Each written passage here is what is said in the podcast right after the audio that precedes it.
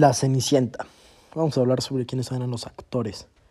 Wilhelm Karl Grimm, filólogo, historiador y escritor alemán, junto a su hermano Jacob Ludwig. Fue uno de los intelectuales más relevantes del romanticismo alemán. Las recopilaciones y estudios sobre los cuentos folclóricos que realizaron en su juventud les proporcionaron fama y prestigio mundial. Luego tenemos a su hermano, Jacob Ludwig Grimm. También era un filólogo, historiador y escritor alemán, junto con su hermano, Wilhelm Karl. Fue una de las figuras intelectuales más relevantes del romanticismo alemán.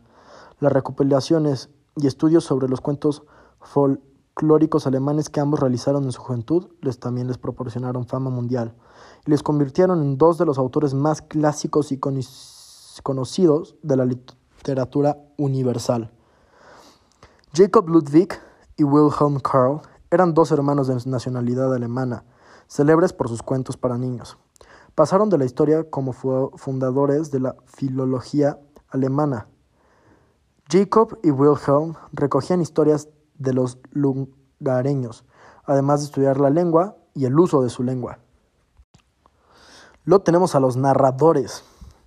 Leyendo La Cenicienta me di cuenta que el narrador es extradiegético y omnisciente, ya que sabe del cuento y le gusta hablar más sobre la información externa. Su significado es que no se queda limitado a las cosas que tiene el cuento, sino es más extrovertido y habla más sobre información que tiene afuera.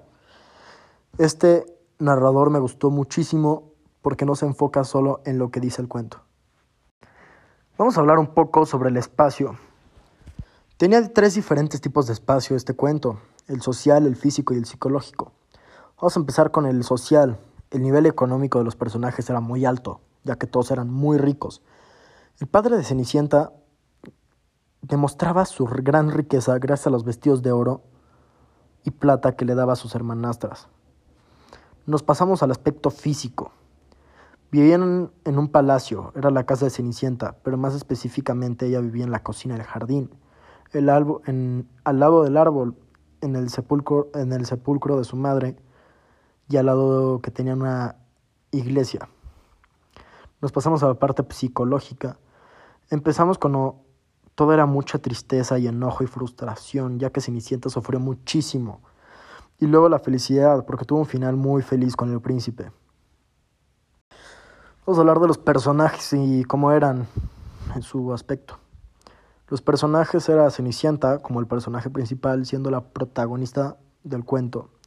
Teníamos a la madrastra como personaje principal antagonista, el rey como personaje evocado, la madre Cenicienta como personaje incidental, porque fue aparecido y fue encontrado de la nada, las dos hermanastras y el padre de Cenicienta y el príncipe como personajes secundarios. Sus características de Cenicienta era un personaje muy completo porque comenzaba viviendo bien con su padre. Luego al llegar de sus hermanastras, su vida cambió por completo para mal. Y al final termina encontrando el amor y su felicidad con el príncipe. Entonces era un personaje muy redondo, muy circular. Luego tenemos a las hermanastras y las madrastras como personajes planos porque nunca cambiaron para bien. No cambiaron más para mal ni para bien. Siempre fueron malas. El padre Cenicienta y el príncipe como personajes planos, también porque nunca mostraron una evolución, no, no cambiaron en ningún momento del cuento. la imagen. Cenicienta como un personaje por arquetipo, porque es buena y bondadosa. La madre y el padre de Cenicienta por arquetipo, por ser madre y padre. Las hermanastras y las madrastras por estereotipos al ser malas con Cenicienta el príncipe y el rey son personajes por estereotipo también, porque tienen solo un rol, no pasan más de su rol. Yo he leído esta, este gran cuento en una página web de la ciudad Seba del escritor Luis López Nieves. Tiene todos los datos y obras de este autor. Tiene además, puedes encontrar cuentos, poemas, teatro, etc. Tanto recopilados de escritores. Y ahí podemos encontrar distintos cuentos de los hermanos Grimm. La verdad, se los recomiendo muchísimo. Les voy a dar un pequeño resumen de este cuento. Este cuento empieza con un hombre muy rico que al momento que se le murió su esposa se quedó con su hija. Después de un gran tiempo, este hombre rico se vuelve a casar. La mujer que se casó tiene dos hijas con un corazón muy malo y muy cruel. Las hermanastras hicieron pasar unos días muy duros a la hija del, de este hombre rico, ya que le quitaban sus cosas y le hacían hacer las cosas del hogar, lo que nunca le tocaba a ella.